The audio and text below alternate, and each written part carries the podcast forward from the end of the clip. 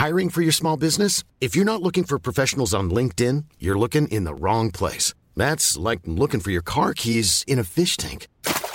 LinkedIn helps you hire professionals you can't find anywhere else, even those who aren't actively searching for a new job but might be open to the perfect role. In a given month, over 70% of LinkedIn users don't even visit other leading job sites. So start looking in the right place. With LinkedIn, you can hire professionals like a professional. Post your free job on linkedin.com slash people today. It's that time of the year. Your vacation is coming up. You can already hear the beach waves, feel the warm breeze, relax, and think about work. You really, really want it all to work out while you're away. Monday.com gives you and the team that peace of mind. When all work is on one platform and everyone's in sync, things just flow wherever you are. Tap the banner to go to Monday.com. How would you like to look five years younger? In a clinical study, people that had volume added with Juvederm Voluma XC in the cheeks perceived themselves as looking five years younger at six months after treatment. Look younger, feel like you. Add volume for lift and contour in the cheeks with Juvederm Voluma XC. Reverse signs of aging by adding volume to smooth laugh lines with Juvederm Vollure XC. For important safety information and to find a licensed specialist, visit juvederm.com. That's J U V E D E R M.com. Not for people with severe allergic reactions, allergies to lidocaine, or the proteins used in Juvederm. Common side effects include injection site redness, swelling, pain, tenderness, firmness, lumps, bumps, bruising, discoloration, or itching. There's a risk of unintentional injection into a blood vessel, which can cause vision abnormalities, blindness, stroke, temporary scabs, or scarring. Talk to a licensed specialist to find out if it's right for you.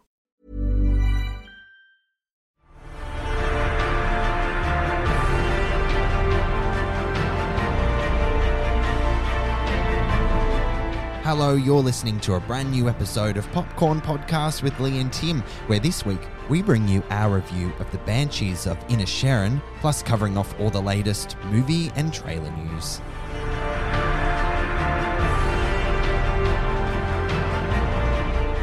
I'm Tim Ifland, movie buff, And I'm Lee Livingstone, entertainment journalist. and we love to talk all things movies. we do. And today we're talking about the Banshees of Inisherin.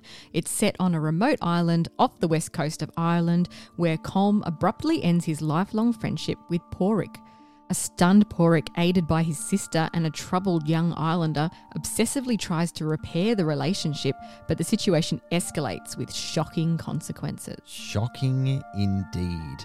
The Banshees of Inisherin is written and directed by Martin McDonagh and stars Colin Farrell, Brendan Gleeson, Kerry Condon, and Barry Keoghan. All right, let's launch into this film. I'm quite Hmm. excited to. It's winning all sorts of awards Venice Film Festival, Toronto Film Festival, Yeah. even more festivals. All the festivals. all the festivals. Every festival you've ever known, No. it's winning them all. yeah.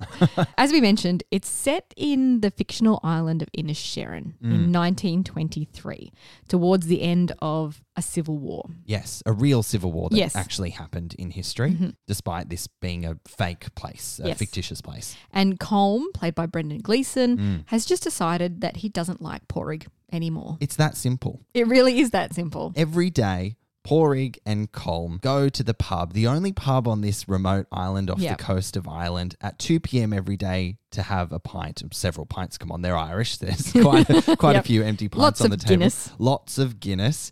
But this one day, he knocks on his door and he doesn't answer. And everyone's speculating as to whether they're having a row. Are they having a row? Yes. Is there a row going on? What happened? No one knows. Everyone's speculating. Just like that, it changes. He Yep. just doesn't want to be his friend anymore. Yep. And Colm's about 15 years older Mm. than his former bestie. And he's realized, I guess, time is running out for some reason. He's Right. suddenly become aware of his mortality. Yes. And he wants to write a song that will Mm. be his legacy on his Yeah. fiddle because he's a fiddle player. He's having an existential crisis. Right. Isn't he? He is. He's an older guy and he's looking back and realizing, yeah, what is his legacy? Like you said, what is he going to leave for the world? How is he going to be remembered? Yep. He's just fed up with having shit chat with Porridge, which is basically what he says. Yep, he's got no time for going to the pub at 2 p.m. every day. 2 p.m., mind you. Sounds good to me. At least it's past midday. And he doesn't want to talk shite talk shite. with the dull Pádraic anymore. Oh my god, He breaks says- my heart. It does. Oh, Colin Farrell's face. So sad. so sad. I can't wait to talk about his performance Yeah. later. So Colm says, I don't have a place in my life for Mm. dull anymore. Mm. And what's funny is Siobhan, who is Farrell's character's sister, says, You live on an island off the coast of Ireland. What are you hoping for? she just tells it like it is. She's a realist. She's Yeah. that sort of conscience or like Jiminy Cricket on everyone's shoulder. She seems to have the intelligence that a lot of people on this island Don't. lack. Yeah. But, but she is as endearing as everyone else. The naivety is is definitely apparent within this Yeah. island. There's some really beautiful, tormented characters here that are just Mm. trying to find their place in the world and they're stumbling around doing so. Yeah. And so when such a simple life and simple routine is disrupted, Yes. it throws not just Pádraic into a, a frenzy, but it has this this ripple Mm. effect within the small town on Yeah. this island. It- very significant. Yeah, being cut off from his best friend Mm. very suddenly, without reason, just sends Pádraic into this insecure, obsessive spiral. Yeah, stages of grief almost. Well, absolutely. Yeah. Wondering if he did something, Yeah. if something is wrong with Colm and he wants to help him. There's loneliness all of a sudden. He's mourning this friendship. Mm. And I mean, I think everyone can probably relate to this from whether you were a child. I mean, this has happened to me as well. You just Yeah. don't know. And it, it sends you for a spin when you don't know what's happened. There's so much to relate about the universality of this because, like you said, there are friendships that naturally run their course in your Mhm. life. A friendship hasn't really run its course quite like this one, where it's so abrupt. Mm. But sometimes I'm sure there are people out there that can relate to Yes. a, a light switch moment where one day you're besties, the next you're not. It's happened to me. It has? It God, has happened so to me. sad. And it hurts. It really Yeah. does hurt. Yeah. Yeah, I can imagine. Um, but meanwhile, Colm's also giving off these mixed messages. You know, Mm. sometimes he sees Pádraic out and about and he treats him with such kindness when Yes. they cross paths, but still never talking to him. Like the big thing is he doesn't want him to talk. Yes, that is the thing. He, not a word. Like, don't talk to me. Yeah. I've got no space or time for you. It's really, really brutal. Yes. I don't want to hear your voice. I don't want to hear you talk. I don't want to have this chat. Mm. And he has to get quite brutal about it because Pádraic Mm. isn't really taking the hint. It's a beautiful uh, sort of lens into, well, men and their inability to communicate or take directions. So true. Sometimes, I mean, I can say that because I am guilty of that from time to time. And it's the lack of communication, that inability to express yourself. Although I do feel that Colm is actually being very clear, although it's brutal Yeah. and harsh, it's clear.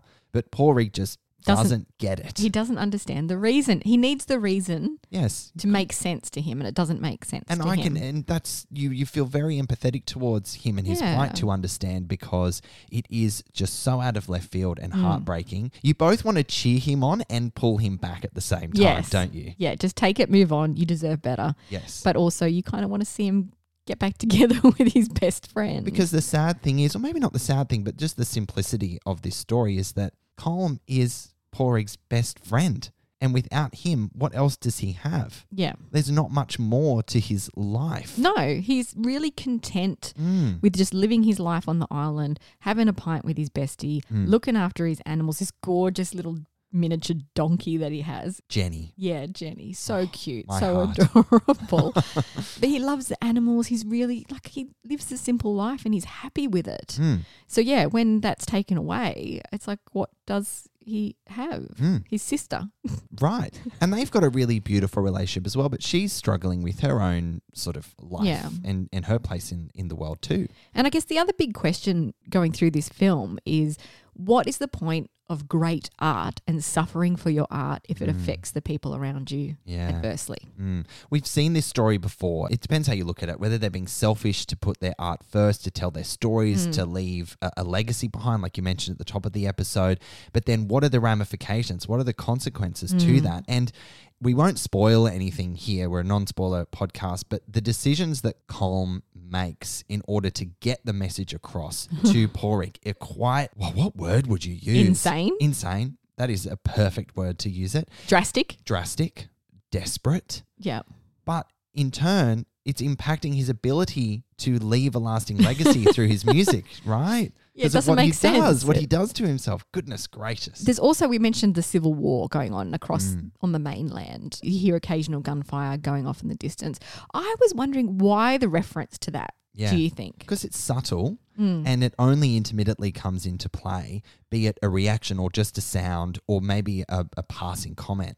But I think it's a nice mirror and parallel Yes. to a civil war that's happening and its own sort of microcosm civil war happening on this isolated island. Yeah. The civil war between a handful of people within the community and how that affects everyone. This, Yeah. This war of words and actions between two characters. Yeah, it never affects the isolated hamlet directly, Mm. but there is a synergy to what's going on. Yeah, and I wondered at the beginning of the movie as well. What, they're kind of just referencing the Civil War, and I'm, are they going to go into more detail here? But it wasn't until the film was finished that I thought that's actually a really nice, subtle, beautiful touch here, And that's the beauty of a Martin McDonagh film. isn't it? it makes you think. yes, It does.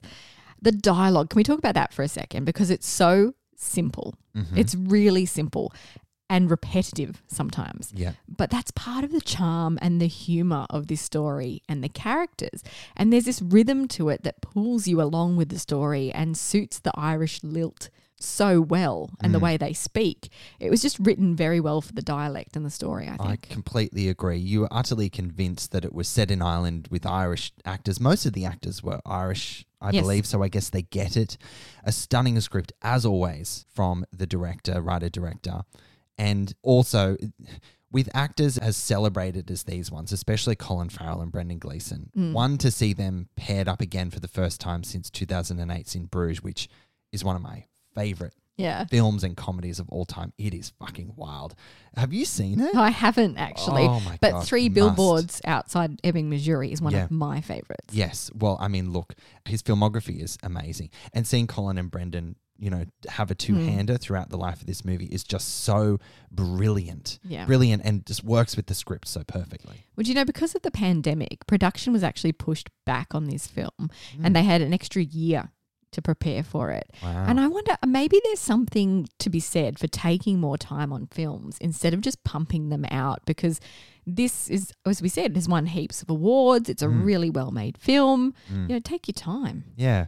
I mean, that is really rare, isn't it, to have such a, a long lead pre Mm. production period, especially on a low budget movie like this. They kind of churn them out really quickly. Yeah. So I guess it's a nice positive result of the COVID pandemic, which is Yeah. a weird sentence to throw out there, but it, it worked here. It benefited the story. Yeah. And I'm sure we'll be seeing it acclaimed at the Oscars once again. No doubt. Yeah. No doubt in my mind. So, Martin McDonagh is an award winning filmmaker, as we mentioned, and a playwright. Mm. We mentioned in Bruges, Three Billboards Outside Ebbing, Missouri, which got Frances McDormand her Oscar, A second Oscar, second Oscar, I beg your pardon. please. Yeah. Wash your mouth out.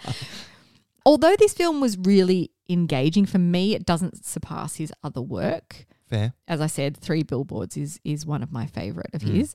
But in all his stories, he addresses humanity in these dark, funny, and quite sad ways. This film is quite sad. Very macabre and melancholy. Like, I don't want people to think that you're going to sit there and just be sad the whole time. Mm, There's some real humor in it, you know. It's hilarious. Yeah. And the characters are, are pretty empathetic too, even if their actions are deplorable in some ways. And some of them are quite deplorable.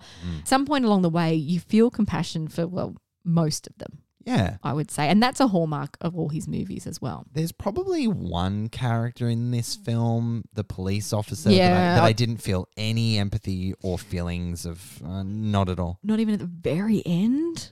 Oh, well, I mean, what you're going to paint me as a monster now?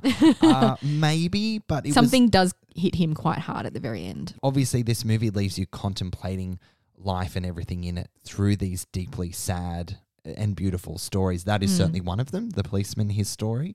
But then also everyone else in there. Like you go away thinking about yourself and your place in the world through the lens of Mm. watching this really simple, beautiful story play out for you within, uh, you know, context. It's so simple. And that's what's so Mm. amazing about it. It's like the Yeah. whole premise of this film Yeah. is two best friends having a falling out. That's it. A row. That's it. Can I ask you, because the whole plot is literally laid out in front of you within the first five minutes of a movie, Mm. I had every faith that this was going to hold my attention, Mm-hmm. but there was a seed of doubt going, wow, okay, so they've literally put all their cards on the table within the first five minutes. Is this story going to sustain itself for two hours? It uh, For me, it did. Absolutely. But I was worried. Yeah, I get what you're saying, but it does sustain itself. And I think it comes down to largely the script. As I said, that rhythm that pulls you along, that Mm. Humor, and then those moments that just all of a sudden sort of slap you in the face and you go, you're laughing, and then Yeah. the laughter is like, like sucked out of you. Yeah. And you're like, oh. It's almost cruel, isn't it? it's so cruel because you're laughing and then you have to very quickly retract that giggle because you go to a Oh. place that is deeply disturbing and sad. It's really It's sad. really sad. I feel like we're like people are going to be like, I don't want to see this film. It's too depressing, but it's Oh, not. It's, not depressing. not. No, it's depressing depending on how you look at it, right? But it is uplifting and oh, maybe inspiring is the wrong word. It's it's a really endearing story, Yeah, I guess. It's a say. snapshot of humanity yeah, and that's life it. Perfect. with some extreme circumstances Uh, thrown in. yes, that's for sure. And as usual, he's assembled this quirky cast of characters that all have their own foibles. You know, they're resentful, they're Mm. nosy, the nosy shopkeeper, Oh my god, they're oblivious, they're so annoying. she was so annoying. They're insular, like they really have no idea, Hmm. but they're all woven into the tapestry of this world seamlessly. You know what I found so interesting about the way that this story was written from a character perspective. Amazing performances. My goodness, it is a it is a character piece. It doesn't matter, but you don't actually know what these characters do with their life or have done. It's it's not discussed. It's not really clear. No. Literally just living the simple life, doing this and that the other and that's it. But you know exactly who they are. Ex- yes, that is so true. You feel deeply connected Yeah. with them despite not really knowing all that much about it. And that is just stunning writing. Let's talk about the performances. We Mm. have to talk about the performances. So Colin Farrell, as we said, he turns in a fantastic performance. Mm. He always looks so sad and despondent, but he's also just a really happy-go-lucky character. You know, Yeah. he, he's not thick. I wouldn't say thick, but he sees the world in a simple, content way. Mm. Just a really happy-go-lucky guy, content with his lot in life on the island. perfectly wrapped up. He is daft and dumb, but he's oh so lovely. He's not dumb. I don't think he's dumb. Maybe street smart. He's not. He's he's not well read. Right. He's a bit naive. Yes, Oh, he's very naive. Naive is probably the word. rather than dumb. Yeah, Okay, I agree. yeah. Uh, he does have one line that really sort of stayed with me, Mm. where he says, "Some things there's no moving on from." Oh, It's very insightful of his Yeah. character. yeah. He's also wrestling with the fact that is it enough to just be a nice guy as well? Mm. because everyone around him just you know on the side saying that he's dull but they are saying that he is nice Hmm. and he thinks he is nice and he's really proud of that and owns it but he is also questioning it as well because he's is it enough is it enough to just be the nice guy Yeah, and that's a pretty dark place to have to go to for yourself because you think you're giving enough but then all the sorts of actions around you is telling you otherwise and Yeah. that's an interesting conundrum and it's just so interesting to see in his performance how he goes from those moments of just simple happiness to such sadness behind the eyes. Mm. He turns And confusion. Confusion, yes. You just want to give him a hug half the time. and it's the skill of Colin Farrell as an actor. Hmm. He can do comedy and nuance and Yeah. drama in the one breath like Yeah. many cannot. But the performances are not played for comedy. No, The so comedy true. is very natural. And I think it comes down to the script, as I said before. Mm. Brendan Gleeson, he's stoic, he's contemplative, he's Brendan Gleeson. Basically, he's a grumpy bastard. yeah, but also has this kindness Yeah. about him. He can play the vulnerability really, really well, and Mm. comedic timing as well is fantastic. There's so many layers to his character I found really interesting. Obviously, him as a musician, as a violin player, you wouldn't initially pair him with a violin when looking at him. But when you do, it just seems to make sense and it work. And there were just things about his surrounding that I just adored. All those masks hanging up in his house, Mm. bizarre. Where have they come from? What's his history in his life? You don't know. It almost No. doesn't matter, but you go off into like sort of tangent in your mind as to who he is. I don't know if you remember me giggling incessantly at one point where he's having a cigarette on the beach. Uh-huh. It was because of that bizarre dog ashtray that he had. I just like just these quirks and this character are just they're there and you either notice them or you don't. Yeah. There's so much joy, I don't know, for me to be taken out of those things. I guess that shows that he is quite an artist and he enjoys beautiful things and That's he has a longing for more than the simple surroundings that he lives in. Thank you for filling that gap Yeah. for me. That's so beautiful. But also, yeah, his life is getting to the point where he hasn't done anything about it. Mm, Or maybe he has, and that's where all these trinkets have come from, but he wants more again. yeah, that's it. These characters were actually written for Farrell and Gleeson after their wonderful work in Bruges. And the chemistry is so obvious and Mm. natural. And I think you believe that they've been friends for years, even though there's an age gap, because they have been friends for years. Yes. And the first time you meet them together is they're not talking. Yeah. So the way that this story plays out is so perfect Yes. that you still believe that they were friends for many, many years, Mm. despite them being at odds with each Yeah. other the entire film. Despite you not having any evidence to show that relationship beforehand. exactly. It's quite a skill for a filmmaker to do that. Honest. And actors, obviously. Absolutely. Let's talk about Kerry Condon for a Mm. second, who played Siobhan. Pádraic's sister. Yes. She's so kind. She loves her brother, but she longs for life off the island because she can see the reality of it. She's wise, she's intelligent, as we said, she's fiery, Mm. and that makes her a judged outsider slash spinster, as the locals call her, because she's never been married. Mm, exactly. What a wonderful performance here. Mm. One of the many heartbeats to this story and the beautiful relationship she has with Pádraic plays out, I mean, in the most gorgeous ways. Like they Mm. live together They sleep in the same room. in, In little two single beds. I mean, at first I was like, oh. Uh, and then I was like, oh. Soon after, that was really, really nice. yeah. You know, the banter, the bickering between them is siblings incarnate. Like it's just, it's so believable that Mm. they they deeply love and adore each other, but they're at each other's necks uh, at any given moment. And she has a decision to make, and depending on how you view it, it's either selfish or you cheer her on. Mm. And it just goes to show that in life, you just have to go. You just have to do What's what's, best best, for you, you. despite Yeah. the chaos going on around you. I mean, I'm not surprised she never got married. Looking at all the people that are around town. right. She had no chance, poor love. And uh, Barry Keoghan's character Dominic has quite the crush on her. This little Right. young man uh, Oh. who is very much a simpleton. He's not working with a full set of tools. That's for sure. Um, for whatever non-specific reason, they don't really address that. But maybe there's something. There's something going There's on. There's something there. there autistic or it, Yeah. yeah. I think I think that comes across in his performance at least. Yeah. It's it's assumed, safely assumed. Yeah. And also, he's being abused by his policeman father. Yeah, which is not oh god. It's, one of those moments where you're like, oh, sweet little kid. And then you get like slapped in the face with, oh, Yeah, I mean, it, it goes to show that even in this small town, there's there's a lot of shit going on behind closed doors, I suppose, and that every character comes with their baggage yeah. and their reason for being and behaving in a certain way. hmm I mean, Barry Keoghan, he is an extraordinary actor. Mhm. Everything that he is in, I am absolutely enthralled by. His physicality as an actor is just, oh my God. I literally cannot wait to see what he does every single Yeah. role he takes on. Are you hanging for his Joker? Oh, you have no idea. you have no idea.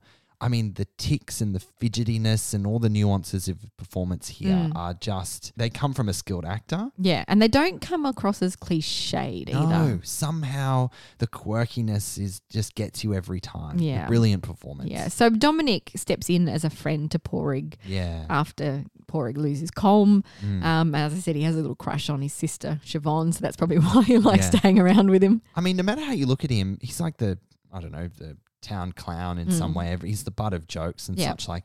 But he has an ability to see things very clearly Mm. and support and communicate to his friend Yeah. Pádraic.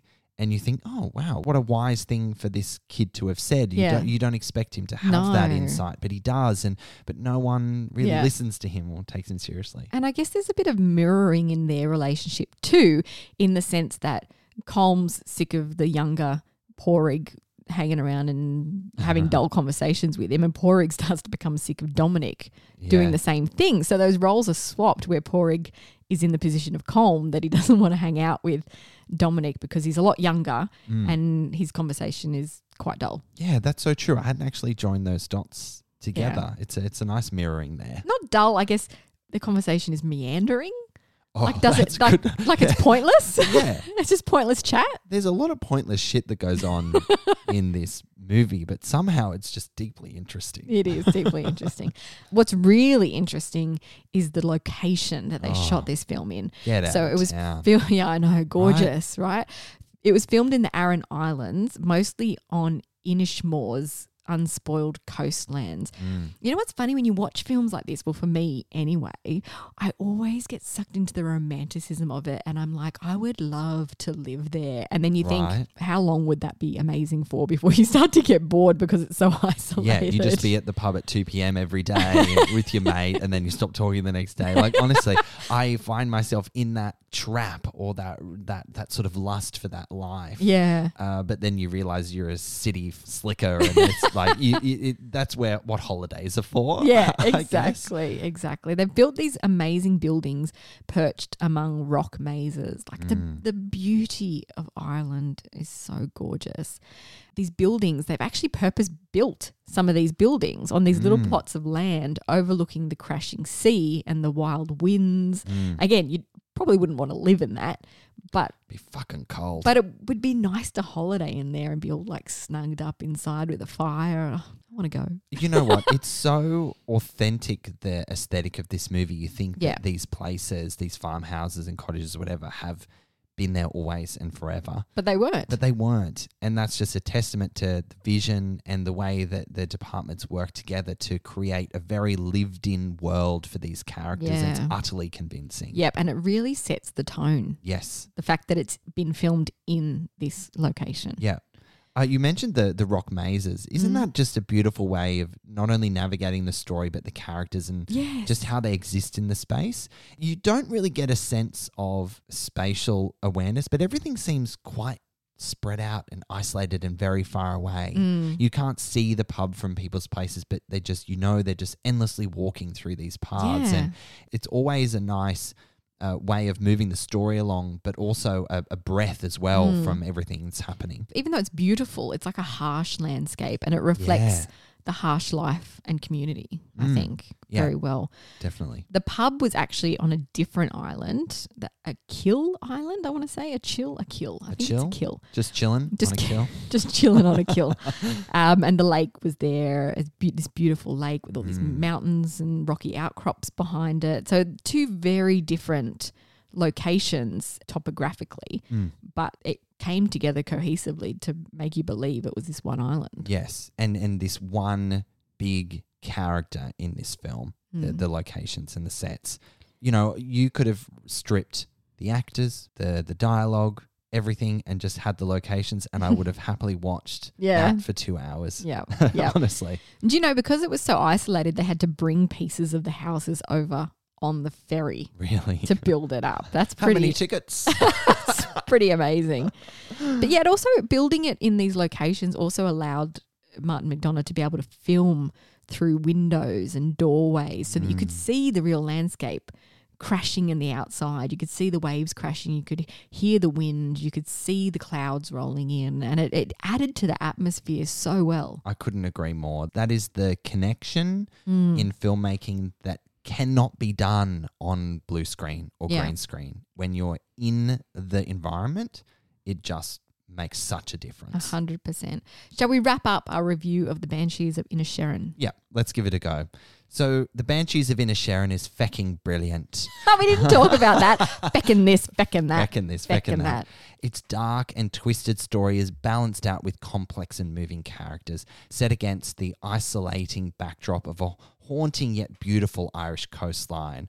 Amongst the bleak darkness is still a compelling story of friendship, and that in the pursuit of happiness and purpose, what are you willing to sacrifice? I highly recommend you check this one out if you're a fan of McDonagh or the pairing of Farrell and Gleeson alone. I'm going to rate The Banshees of Inisherin four and a half popcorn kernels. Well, the joy and success of a Martin McDonagh film is that it can go from comedy to tragedy in a heartbeat.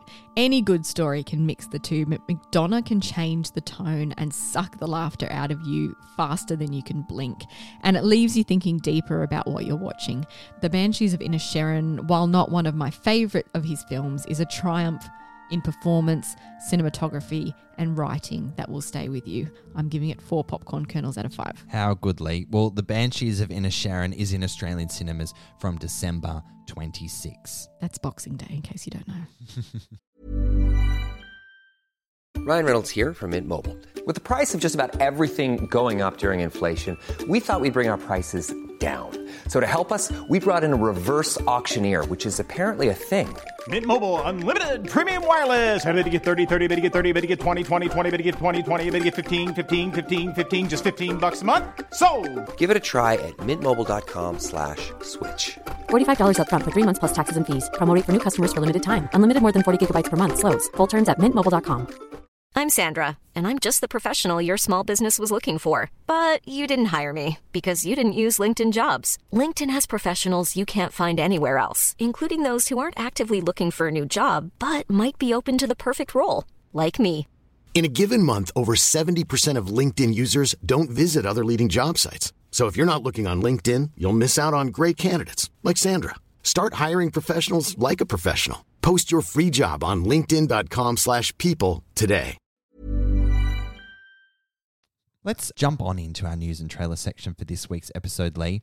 Australia's answer to the Oscars. The AACTA Awards happened this week and they were held in Sydney, and some truly wonderful Australian and international films took out the top gongs, including Baz Luhrmann's Elvis, which swept the nominations. Just all the awards. to All of the Elvis. the musical biopic of Elvis Presley won Best Film, Best Director for Luhrmann, Best Actor for Austin Butler's performance as the King, Best Supporting Actress for Olivia DeJonge as Priscilla Presley. Best production design and costumes for Catherine Martin's incredible work, not to mention Best Sound, Best Editing, Best Cinematography for Mandy Walker, who, and this is amazing, so good. became the first woman to win the category in any major ceremony, including the Oscars or the BAFTAs. literally blows my mind. She broke that glass ceiling, Yes, girl. smashed it to smithereens. Smashed it. So we're also forgetting best visual effects and hair and makeup. Of course. And the fact that Catherine Martin was awarded the Longford Lyell Award for her outstanding creative contributions and service to the Australian industry as a whole. Oh, I love her work so much. It was the Elvis show It was. at the AACTAs. Honestly, are there any other awards to be won? Yes, there was. There was. Meanwhile, Sasha Hadden's A Stitch in Time won Best Indie Film. The Willem Dafoe narrated River won Best Documentary. We love that documentary. And Original Score. And Leah hmm. Purcell won Best Actress for The Drover's Wife, which was also written and directed by the star. How good is it to celebrate Aussie cinema in this way? Very deserved winners across the board. And you can listen to Popcorn Podcast review of these films now on your preferred podcast platform. So don't forget to check out the bite sized episodes before award season really gets into the swing of things. We were also gifted this week a first look at Bong Joon Ho's upcoming sci fi film, Mickey 17, which stars Robert Pattinson, Steven Yeun, Naomi Ackie, Toni Collette, and Mark Ruffalo. The plot is currently under wraps, but it's based on the 2022 novel by Edward Ashton about an expendable employee sent in to colonize an ice world. And when one iteration dies, a new body is regenerated with most of the memories intact. Honestly, what the fuck? this sounds so wild. Right? First off, how about that cast? Yeah. I mean, goodness gracious. Oh, seriously, so good. But anything with Toni Collette, just mm. give it to me now. So the 30 second teaser zooms in on Robert Pattinson's character in some kind of machine, possibly being regenerated. We have a while to wait for this one, and there's no doubt more to come, as Mickey 17 isn't released in cinemas until March of 2024. It's so strange that they're giving us a teaser so early for this. the per- perfect definition of teaser, though. Yeah. You know, Yeah. More than a year before its release. Yeah, yeah. Studios Rude. take take note about you know trailer cutting. Right. That's how you do a teaser. That's how you do it.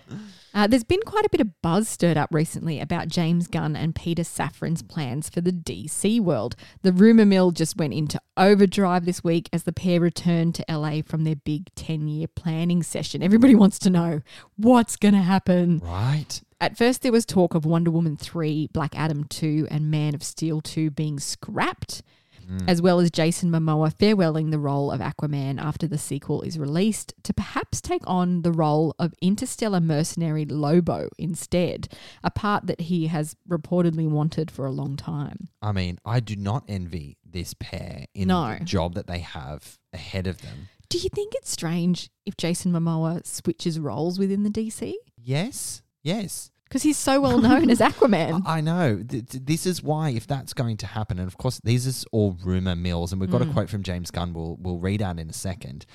But clearly, in my opinion, mm. the only way forward is to control, alt, delete, and start again. Which is what they have to do. Yeah. Yeah. But Because you can't, so you can recast and do all that sort of stuff and move on. That's that's the only way. Yeah, I just think with Marvel and DC films in particular, when actors sign on to a role, like that's your role. Mm, You know, I mean, you become synonymous with those characters. that's right. And it's going to be a bit strange to. I mean, of course, he can play different roles. Of course, Yeah. he can. He's a talented actor. But yeah, seeing him within the DC world might be jarring for people. Yeah, I, I think so. He's got a task on his hand if Yeah. it's if it's the truth. So James Gunn addressed the rumors on social media because he had to, because things were just getting out of control. Oh my god. Uh, he said some of it's true, some of it's half true, some of it is not true, and some of it we haven't decided yet whether it's true or not. Like, give them five seconds to come down from their planning session, guys. Yeah, you know, yeah.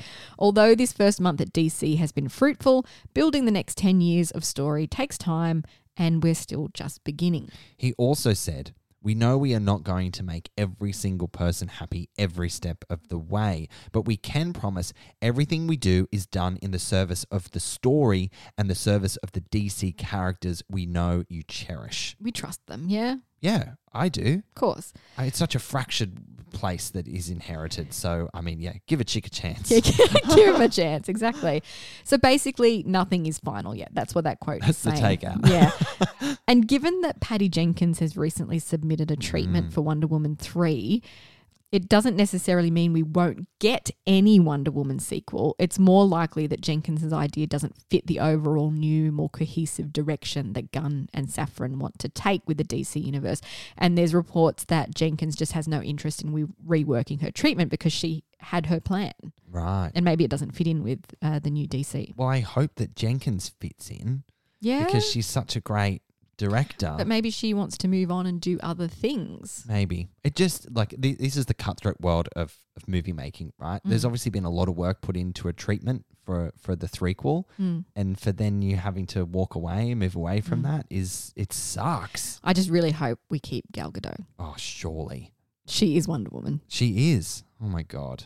now, now I'm nervous. Yeah. Mm-hmm. And considering Henry Cavill announced that he was back as Superman and has filmed a couple of cameos in Black Adam and The Flash and dropped out of The Witcher, Mm. like he just dropped out of a show that he was contracted to. yeah, and recast. Speaking of recasting, he was he's just being recast. Yeah, so strange. Mm. It's unlikely they're going to dismiss Cavill completely out of hand because there's no denying how popular he is as Superman. It's what the people want. Give the people what they want. Yeah, that's it.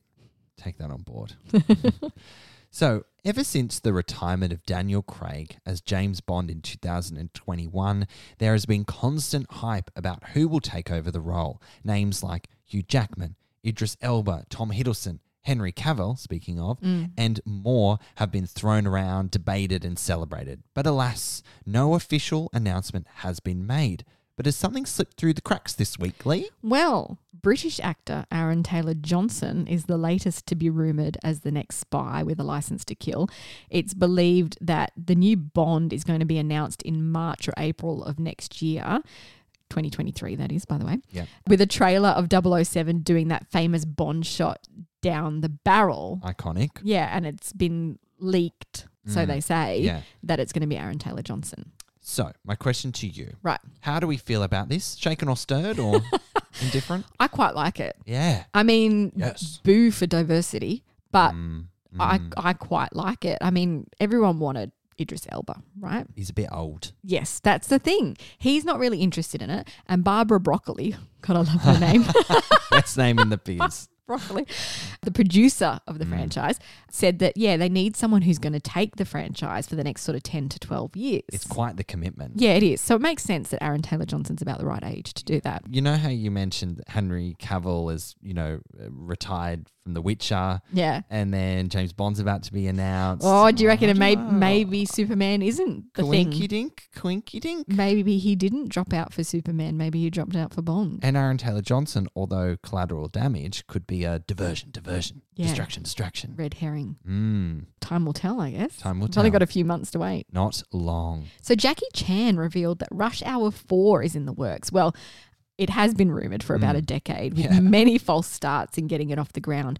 But Chan spoke with Screen Daily at the Red Sea International Film Festival this week saying, We're talking about part 4 right now, but the script isn't right. He hasn't really given much there, but at least but it's it's joined the conversation Yeah. again. It's been a while. So the first in the franchise, Rush Hour, released in 1998 and starred Jackie Chan and Chris Tucker as two mismatched police partners who team up to rescue a Chinese diplomat's kidnapped daughter. What followed were two sequels, uh, Rush Hour 2 and Rush Hour 3, inspiredly named, um, in 2001 and 2007, which famously banked Tucker, the, the third one, a reported US $30 million to return. Which is insane when you think about how much he actually did in that film. yeah, and that he wasn't really doing anything else at the time. Yeah. And he's like, oh, you want me for Rush Hour 3? Yeah, let me just. 30 mil. 30 mil. Let me just put that offer in, see what you think. Do we need to return to the world of Rush Hour for a fourth time? Look, we say this with every film. Do we Yeah. need to? Probably not. Probably not. But we'll watch it. We'll watch it. They're jumping on the nostalgia train again. Yeah. It's a very big trend in Hollywood right now. And obviously, it doesn't work without Chan or Tucker, obviously, Hmm. goes without saying. So hopefully, they've got a really exciting story on the cards. yeah. I love a Jackie Chan film. Me too. Yeah. Well, most of them anyway. Let's There- not there's talk. some- let's not talk about some certain. Some porkies in Yeah. there. In some exciting casting news, this made me really excited. Yeah. Michelle Yeoh joins the cast of Wicked as headmistress Madame Morrible. so good. John M. Chu's feature adaptation of the incredibly popular stage musical also stars Ariana Grande as Glinda and Cynthia Erivo as Elphaba. And the Broadway smash adaptation will be split into two films releasing at Christmas in 2024 and 2025, respectively. Have we ever heard her sing before? Wait, does the character sing? I've seen the musical Yes. so many times. I think she, does, have sing? one, yes. Okay, all right. You know, the casting of this film, I tell you, Fiyero as mm. Jonathan Bailey as Fiyero, I cannot stop thinking about lately. Jonathan Bailey and Cynthia Erivo singing As Long As You're Mine. Oh, are they in Like your dreams? The panty dropper that that song is going to be.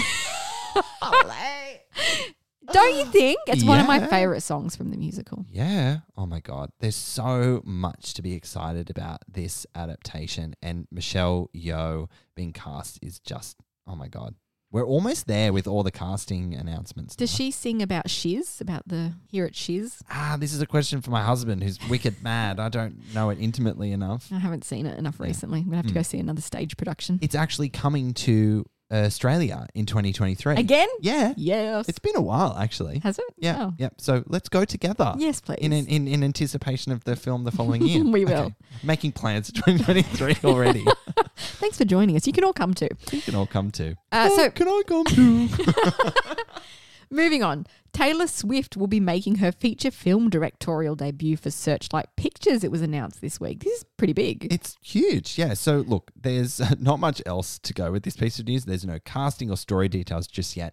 But Swift has penned an original script for the project, which is exciting. I mean, she's never written a mm. movie before, but anyway, Taylor has recently sat in the director's chair for several of her music videos, including All Too Well, with most of her Midnights album music videos being directed by the pop star. So, there has been a strong appetite from her to explore in this director's space. yeah, good on her. Mm. Good on her expanding her skill set and exploring her dreams. Go for it. Yeah, and the fact that it's an original story by her, what do you what do you think it's about? A lover's tiff, I don't know. or is she just going to go curveball and you know write a sci-fi action flick or something. Sci-fi action flick. Not the latter. I doubt it. I doubt it. Or maybe like a Michael Jackson moonwalker kind of deal, or it's just like an extended video clip. Interesting. You know, all the Swifties are they called Swifties? Yes. Out there will just lap anything up that Yeah. she that she puts out there. You're not a Swifty? Oh, yeah, I, I'm a fan of Taylor Swift. God forbid if I call myself a Swifty. Yeah. I don't know. That doesn't. Anyway, I've got some very good friends that are big Taylor Swift fans, so I've got to be careful. There's probably a specific criteria you need to hit to be And a I'm Swifty. sure I do not hit the mark. So, Searchlight presidents David Greenbaum and Matthew Greenfield said of Swift that Taylor is a once in a generation artist and storyteller. It's a genuine joy and privilege to collaborate with her as she embarks on this exciting and new creative journey. Well, there's no doubt about it. Her songs tell really beautiful stories. they do, and hopefully that ability to tell those stories translates to the big screen. We shall see. And on that note, that's it for another episode of Popcorn Podcast. Jam packed indeed. We covered off the Banshees of Inisherin, which you can catch in Australian cinemas on Boxing Day. December 26, if you like. And as always, thank you so much, friends, for listening. We'll catch you next time. Come and join in the conversation. You can like us on Facebook and follow us on Instagram at Popcorn Podcast.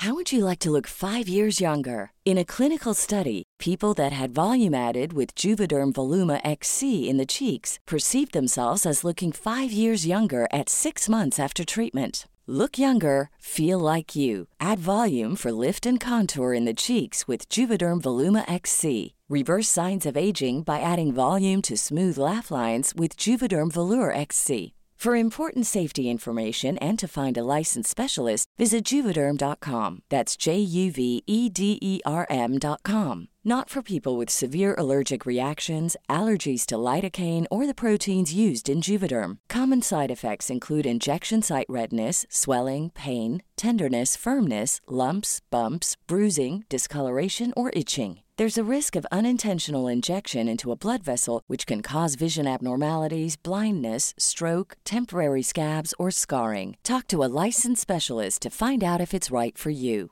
Hey, it's Paige DeSorbo from Giggly Squad. High quality fashion without the price tag. Say hello to Quince. I'm snagging high-end essentials like cozy cashmere sweaters, sleek leather jackets, fine jewelry, and so much more. With Quince being 50 to 80% less than similar brands.